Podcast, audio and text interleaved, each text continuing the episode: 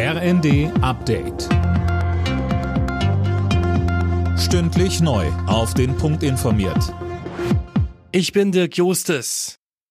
Nun also doch. Nach langem Zögern will Deutschland zum ersten Mal Schützenpanzer vom Typ Marder an die Ukraine liefern.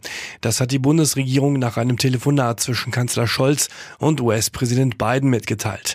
Auch die USA wollen Schützenpanzer in die Ukraine schicken. Finanzminister Lindner sagte dazu im ersten. Die Bundesregierung hat immer unterstrichen, dass sie äh, zusammen mit den USA und anderen Verbündeten wie Frankreich agiert. Wir haben jetzt in enger Abstimmung entschieden, auch Schützenpanzer und zusätzliche Luftabwehr zur Verfügung zu stellen. Die Durchhaltefähigkeit der Ukraine muss größer sein als die Bösartigkeit, die von Putins Krieg ausgeht. Und dazu leisten wir einen Beitrag.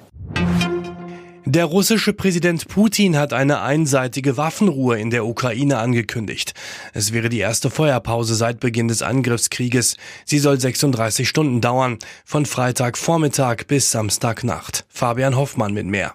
Putin ordnete die Waffenruhe mit Blick auf das anstehende orthodoxe Weihnachtsfest an. Zuvor hatte die russisch-orthodoxe Kirche dazu aufgerufen. Die Armee soll demnach an der gesamten Front die Kämpfe einstellen. Zuletzt hatte sich der Kreml noch gegen eine einseitige Waffenruhe gestellt, nun die Kehrtwende. Die Ukraine lehnt eine Feuerpause ab. Ein Berater von Präsident Zelensky sprach von einer zynischen Falle und einem Element der Propaganda.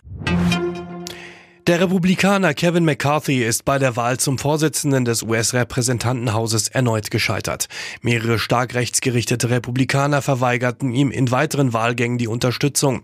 Sie halten ihn für zu gemäßigt. Telefonbetrüger haben eine Erfurter Firma um zwei Millionen Euro gebracht. Der Täter gab sich als Geschäftsführer aus und brachte einen Mitarbeiter dazu, mehrere Überweisungen auf ausländische Konten zu machen.